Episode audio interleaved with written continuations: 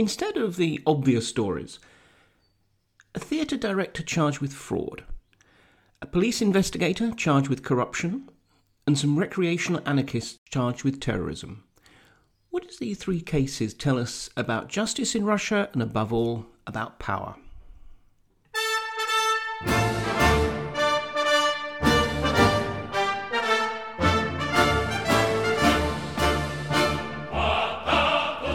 I'm Mark Galeotti, and welcome to my view of Russia in Moscow's shadows. This podcast, of varying length, frequency, and format, yet always reassuringly low production values, is supported by generous and perspicacious patrons who also receive extra perks and bonuses appropriate to their tier.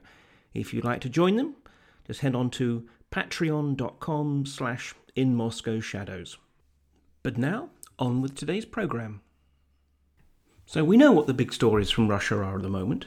Obviously, the deeply iffy constitutional reform vote, getting that supermajority to be able to claim the support of more than 50% of the total electorate, not just those who voted, did mean a particularly un- unnecessarily rigged poll. And then there's also the lurid claims of Russian bounties being paid on American bodies in Afghanistan. I'm not saying definitely that I don't believe it happened, Although I'd note that the last such lurid claims of a plan to murder Czech politicians, which I discussed in my 7th of June cellcast, turned out to be bogus. It's more that on that one I'm yet to be convinced. It was especially disarming when the Taliban spokesman said, We didn't need to be paid to kill Americans. I'm worried, I must say, by how easily an off the record and frankly rather extreme allegation becomes taken as just basic fact presumably because it fits people's prejudices and agendas. But frankly, what more can I say about them? Not much, really. I have a piece on the vote in The Spectator and one on the Afghan claims in the Moscow Times. I'll leave links in the show notes that pretty much say everything I have to say about them at the moment, at least. And I don't just want to waffle on and, in effect, repeat them to you. So, what I want to do is something different. I'm going to take three particular legal cases currently in the news and suggest that, put together, they not only illustrate something about how the Putin system works, but also suggest potentially some deeper tectonic shifts underway. A little speculative, but if it's a choice between that or rehashing banalities about the vote, then frankly, I will take it. The three cases are, first of all, the surprise announcement that Kirill Serebrennikov, the theatre and film director charged with embezzlement was going to be given just a suspended sentence. Secondly, the tug of war between the investigative committee and the General Prosecutor's Office over the case of senior investigator Ruslan Miniakhmetov. And thirdly, the conviction of two more activists from the alleged Syet network terrorist group. I really would want to stress that alleged to seven and five and a half year sentences on, frankly, pretty spurious charges. You may not be au fait with these cases, though, so let me just give you a, a quick snapshot of each. Kirill Serebrennikov had for years carefully negotiated being both a genuinely creative and an often critical cultural figure with working with the government. He had, for example, criticised the annexation of Crimea in 2017, he was arrested by the investigative committee and charged with embezzlement of government grant money. The thing is that almost everyone who receives such kind of monies has to use a scheme known as obnal, actually to use it. Obnal involves taking legitimate income and in effect converting it off the books into an untraceable dark cash so that you can make the kind of payments you need actually to make things happen. Now, everybody does it. But, presumably for political reasons, Serebrennikov actually got charged for it. There seems to be, frankly, no evidence at all that he personally profited from any of it. Indeed, some claims are that, in fact, he gave the government much more value for money than the funds would suggest. If you want to know more about this case, by the way, the most recent edition of Kevin Rothrock's The Naked Pravda podcast for Meduza has a deep dive, and I'll put, uh, again, a link in the show notes to that. Anyway, although Russia's cultural elite rallied round, it was quite a surprise when, last month, he, Serebrennikov, not Kevin Rothrock, was found guilty but given just a fine and a suspended sentence. Many had expected much, much worse. So, maybe it's actually best to contrast that with a third of the cases I mentioned, the network case. In October 2017, a series of arrests were made in St. Petersburg and Penza, as well as Moscow and Omsk. And these people were accused by the FSB, the Federal Security Service, of being members of an anarchist terrorist cell, planning a nefarious campaign of bomb attacks during the 2018 World Cup and also the presidential elections. Some defendants cut deals with the prosecutors. Many alleged torture to compel confessions. Seven had been previously sentenced in Penza, and this is this last pair, Viktor Filinkov and Yuri Boyarshinov, received, as I said, seven and five and a half year sentences from a military court. Now, the evidence presented was pitifully, pitifully thin. But let's be honest, in cases like this, that doesn't tend to mean very much. And there were also protests at the trial, which led to yet more arrests. But everyone pretty much knew what was going to happen. Honestly, this looks like a case of careerism that snowballed. Ahead of the World Cup, ensuring that everything went smoothly was an absolute top priority. Putin made that very, very clear. This was to be a showcase for Russia. Now, how better to get some notice from the higher ups than to claim to have broken a terrorist network that was precisely going to bomb this prestige project? And a bunch of hippies and anarchists, and even one who ran an online vegan store, were, well, let's face it, the kind of people who no one's going to care if they frame. Of course, some people did care. But the juggernaut of an FSB security case rolls on over whoever, frankly, tries to stand in the way. It gets more interesting, though, when it's one of their own. The third case I'm going to mention is that of Colonel Ruslan Miniakhmetov, who was part of the investigative committee's especially important investigations team. So, in other words, they're, they're sort of top tier investigators. The FSB handed materials implicating him in a corruption case to Alexander Bastrykin, the head of the Sledcom, the investigative committee. And he agreed that Miniakhmetov should be charged, and the main investigations department of the Sledcom sent the paperwork to the Prosecutor General's office for what is generally pro forma approval. Except that this time, Deputy Prosecutor General Viktor Grin ruled that the case was illegal and that Miniakhmetov ought to be released. Now, this is a case that's still very much live, and we're going to have to see what happens because at the very moment, Sledcom is obviously challenging this decision. Now, this is really unusual, both because agencies tend to kind of protect their own, especially against outside investigations, and here we actually have Sledcom going after a Sledcom investigator. And also, Miniakhmetov has quite a track record as what in Russian mafia speak would be a torpedo, a hitman a prosecutorial hitman, I really should add. He's involved in a whole series of deeply political cases, from the fraud case that was brought against opposition leader Alexei Navalny, which saw him receive a suspended sentence that, fortuitously enough, barred him from standing for office, to the case against Denis Sugrobov, head of the Interior Ministry's Corruption and Economic Crimes Directorate. I suppose I should add in this context that they meant fighting it, not actually committing it. This actually, this case became something of a scandal when one of Sugrobov's subordinates apparently committed suicide by leaping from the sixth floor of the Sledcom building, despite being handcuffed, being escorted, and faced with a closed and some suggest locked window. It's a mystery. Now, Viktor Grin, who incidentally is under Magnitsky law sanctions for his role in covering up that sordid tale of death, abuse, and industrial scale fraud, is no stranger to controversy. He has long had a personal grudge against Bastrykin. They used to work together, by the way, and has a track record of throwing wrenches into the gears of the Sledcom machine. What's interesting, though, is his recently appointed boss, Igor Krasnov, was himself previously a senior figure in Sledcom's department for especially important cases. So we'll have to see whether he weighs in on supporting or damning his former colleague. It may tell us much about whether this, and how far it is rather, is simply an institutional grudge match. Now, why have I been taxing your patience with the details of these three cases? Well, first of all, I think they provide a really vivid illustration of what I've called the three Russias. There's the baseline normal Russia, where people essentially just want to live their lives, do their jobs like everyone else. And we see this in the court system as well, where most cases are handled, well, normally. They're decided on the law and the evidence. But that's because most cases aren't also normal. They're not about protest and politics, corruption and corporate raiding. They're about divorce and custody issues, contract and car accidents, normal stuff. So, in some ways, this is Russia's default. That most of the time, most of the things are pretty normal. But normal Russia is immediately trumped when it comes into conflict with the other Russias. Because then there's kleptocratic Russia, driven by fraud, avarice, and the depressing fact that in this country it is not so much that money buys you power, so much that power can be monetized.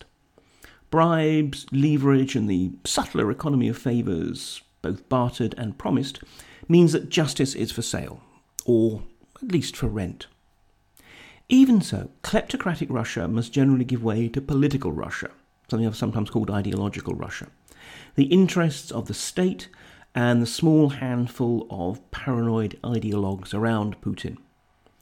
Unless you're incredibly well connected, and let's be honest, if the constitutional vote confirms anything, it's that at present the state is Putin. Never mind l'état c'est moi, as France's Sun King Louis XIV said. It's more no Putin, no Russia, in the rather particularly sycophantic words of then Deputy Chief of Staff, now Duma Speaker Vyacheslav Volodin. In the Serebrennikov case, for example, I've seen speculation that the very, very first genesis of the investigation was precisely because someone in the law enforcement community thought that maybe a chance to dip their beaks in the off the books Obnal money. But this very, very quickly became a political case when a decision higher up the food chain was made that it was time to crack the whip on these insufficiently respectful and loyal arty types. The same people who later realised that this was proving counterproductive and decided that although they couldn't admit a mistake, they could at least minimise the harm with a suspended sentence. In normal Russia, what Serebrennikov was doing was a perfectly regular way to work around bureaucratic hurdles. In kleptocratic Russia, it became a chance for a bit of predation. But very quickly, it in turn was overtaken by the needs of political Russia. But what about those poor sods of Siet, those notional terrorists? There, some lower level Silovik, member of the security services and apparatus, was presumably trying to get a bonus or promotion by pandering to the political fears of the day. A kleptocratic remora, in effect, was clamped on to a political shark. As for Mini Akhmetov, I keep thinking there must presumably be an even more savvy Maxi Akhmetov somewhere. Um, whether he personally benefited from any of the cases he ran, I cannot say. I can guess, but I can't say. But it is clear that they more often benefited specific people and institutions in the state. Indeed, in cases such as Sugrobov's, the head of the police economic crime unit, they were about wresting control of valuable rent seeking capabilities Rent seeking is essentially what political scientists call extortion. A cynic might suggest that Miniakhmetov pandered to political Russia to retain the ability to be able to market his services to kleptocratic Russia. In other words, so long as he was politically useful, he had access, he had power, he had the capacity to do things to other people, and that that could be monetized. Now, look, this is just my personal opinion, of course, and he may turn out to be the most honest and honourable public servant in all of the land. We'll just have to wait and see. However, this does bring me on to my second point the importance of skeletons. This is a system in which people with power are allowed, indeed expected, to make use of that to enrich themselves. Early Tsarism relied on what was called kormlenie, feeding, whereby officials relied not so much on their own salaries, but from fining people, from lucrative side deals, generally from profiting from their positions. Now, under Peter the Great, this was formally abolished, although, frankly, similar practices did linger on. In 1856, the very, very first government inquiry into corruption concluded that anything under 500 rubles ought not to be considered a bribe, just a polite thank you. 500 rubles. Today, that will buy you a cheap but perfectly decent bottle of wine.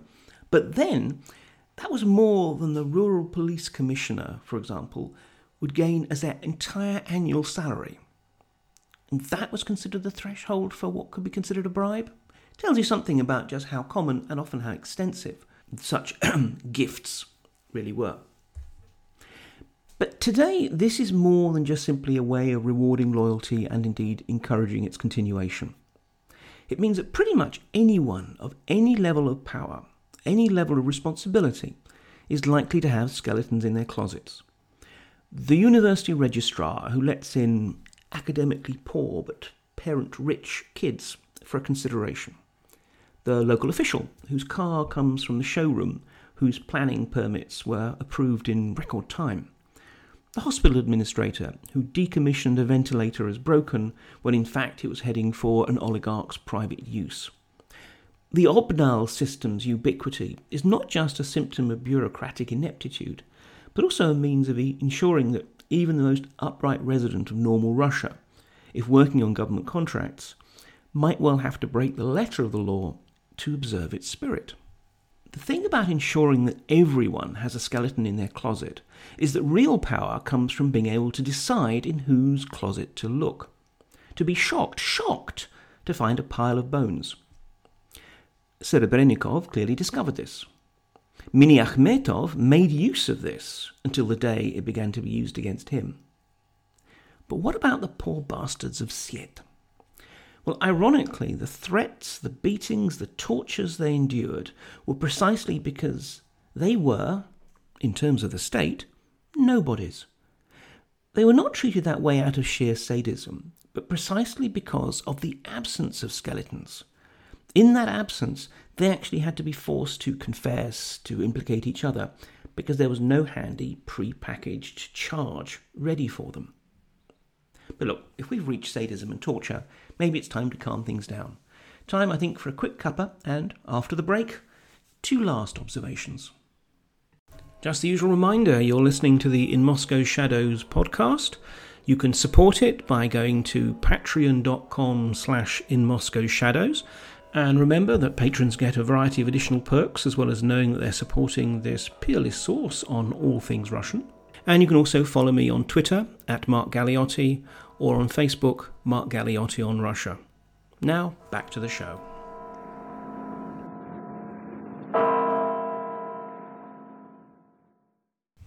Welcome back. So, my third observation, perhaps a really, really banal one, is that social capital counts. We've seen this precisely and particularly in the cultural field, such as the journalist Ivan Golunov, who was framed on drug charges last year and then released after a quite unprecedented and really quite impressive protest campaign that even extended to the mastheads of major newspapers. Then there was the actor Pavel Ustinov, who was sentenced to three and a half years on very spurious assault charges, a sentence that was then commuted after again a series of interventions from members of the cultural elite. And now Serebrennikov. 3,700 cultural figures signed an open letter to the Minister of Culture and even Germany's Angela Merkel called for his release. As for Miniakhmetov, his case is really now not so much about him, but the wider tussle between the rutting bull elephants of the FSB, Sledcom, and the General Prosecutor's Office. But nonetheless, even here there is a kind of social capital at work, a sense of honour among thieves, even if he's found guilty, between appeals and pardons, we'll have to see what happens. It's not impossible that he could be allowed to drift into a kind of professional obscurity in which he can also pick up a job in the private security world or something like that. The usual etiquette, after all, is that if you're a good soldier and essentially followed orders, a bit of personal enrichment on the side, then you may well be allowed to recede into this comfortable oblivion.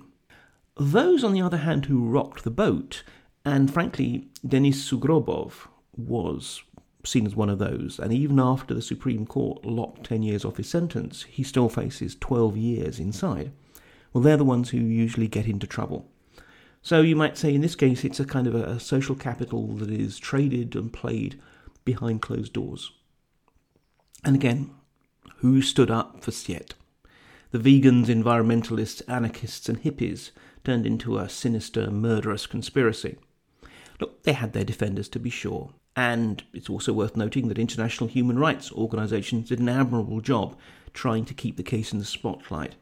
But they had no real leverage. No high profile public figures stood in their corner. Perhaps because, well, frankly, far too often they only feel it is worth the risk for protecting one of their own.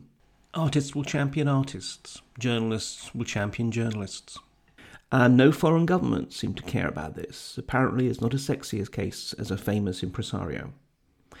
Without some way of making kleptocratic Russia or political Russia have to care about the outcome, the ordinary citizens of normal Russia are frankly defenceless when the state bears down upon them. And this is something the outside world might well want to consider. Thanks to the remorseless campaign and great personal wealth of his former employer, tax accountant Sergei Magnitsky, who died in a prison in 2009, has become the inspiration for a series of laws targeting human rights abusing officials, especially those connected with the massive fraud in which he had become embroiled. But what about all those other Russians? Dying in custody or facing 5, 10, 15 years in very rough conditions with no multimillionaire to turn them into icons. Is it any wonder in some ways that the Kremlin considers us in the West to be hypocrites, when we will consider some cases so worthy of diplomatic fuss and geopolitical punishment, but those of the so called little people can be generically deplored, but never really treated seriously, never really given any kind of priority? It's not only the Kremlin that prioritizes political and kleptocratic Russia over normal Russia. And finally, the fourth point is about the theatre of justice, a particularly apt parallel in Serebrennikov's case. You know, all three of the cases I've highlighted attest to the extent that, away from the everyday and the humdrum activities of normal Russia, court cases are staged, managed, promoted, and presented with an eye to how they frame wider political narratives. The Siet case, sadly, was driven by a desire to hype the notion of a bloodthirsty enemy within, a hidden cancer that justifies the continued vigilance and activity of the Silovik surgeons, those valiant soldiers of the secret battlefield. The narrative of the Miniakhmetov case is precisely part of the struggle, as different agencies try to position themselves as the true guardians of law and probity. Either way, the sight of a senior investigator being himself investigated is spun as proof, and I hope you hear the quotation marks there, of the ultimate health and honesty of the system, even as one particular case and the sound and fury around it obscures the way that so many others are doing exactly the same thing. And Serebrennikov? Well, what's good news for him may actually not be that good for Russia.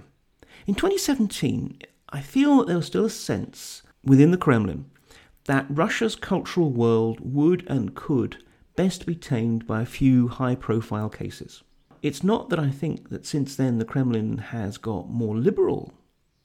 Actually, quite the opposite. And that's the point. We've seen an increase in arrests and provocations and fines and prosecutions for everything from claimed coronavirus disinformation to so called hooliganism, like uh, Pyotr Verzilov, for example, the, the Voina and Pussy Riot artist activist. There is a sense that, if I can quote both Bob Dylan and Dominic Cummings, there's a juxtaposition, hard rains are going to fall. Performative repression is in some ways an alternative to actual repression. And maybe Serebrennikov's case reflected not just the social capital mobilized behind him, but also a sense that there's actually going to be less of a need for prophylactic example, what we might think of as a placebo trial, because the real thing is on its way. And maybe not. It's always sad to end on a low note, and hopefully that's not the case. Hopefully there is no new campaign of repressions coming, though I do feel that, and okay, here I do have to mention the constitutional vote, the frankly ridiculous level of rigging of this vote. And yes, there's no question about it. And we're already seeing preliminary statistical analysis that demonstrate this really quite clearly. Is going to mean, first of all, a sense of increased disenchantment and potentially protest in the country, but also, probably more importantly, a sense of insecurity within the Kremlin. And we have tended to find that an insecure Kremlin is not a congenial one. It is not one that seeks to rebuild friendly links with the population. It is actually one that, like any scared animal, tends to snarl and bristle all the more fiercely. I, I could be wrong. As I said, this is just a, a personal sense. But I do worry that precisely because the regime feels uncomfortable, precisely because there are going to be parliamentary elections coming up, and it has to be thinking about that as well as the inevitable 2024 and beyond Putin issue, that they might decide that this is the time for a sort of a judicious round of, I wouldn't want to call it a, a real purge, but a small purgelet. A little cracking of the whip. Serebrennikov's case was in some ways showing the cultural elite the whip, hoping that that would be enough. But I suspect that they probably have concluded that that is not going to be enough. And so, yeah, let's get our umbrellas because a hard rain may be about to fall. Oh dear. Again, as I say, what a sad way to end. But nonetheless, that is it. Thank you all very much, as ever, for listening. Well, that's the end of another episode of the In Moscow Shadow podcast. Just as a reminder, beyond this, you can follow my blog, also called In Moscow Shadows. Follow me on Twitter, at Mark Galeotti, or Facebook, Mark Galeotti on Russia. This podcast is made possible by generous and enlightened patrons, and you too can be one. Just go along to my Patreon page, that's patreon.com slash in Moscow Shadows, and decide which tier you want to join, getting access to exclusive materials and other perks. However, whether or not you contribute, thank you very much indeed for listening. Until next time, keep well. И только будь, пожалуйста, со мною, товарищ прав.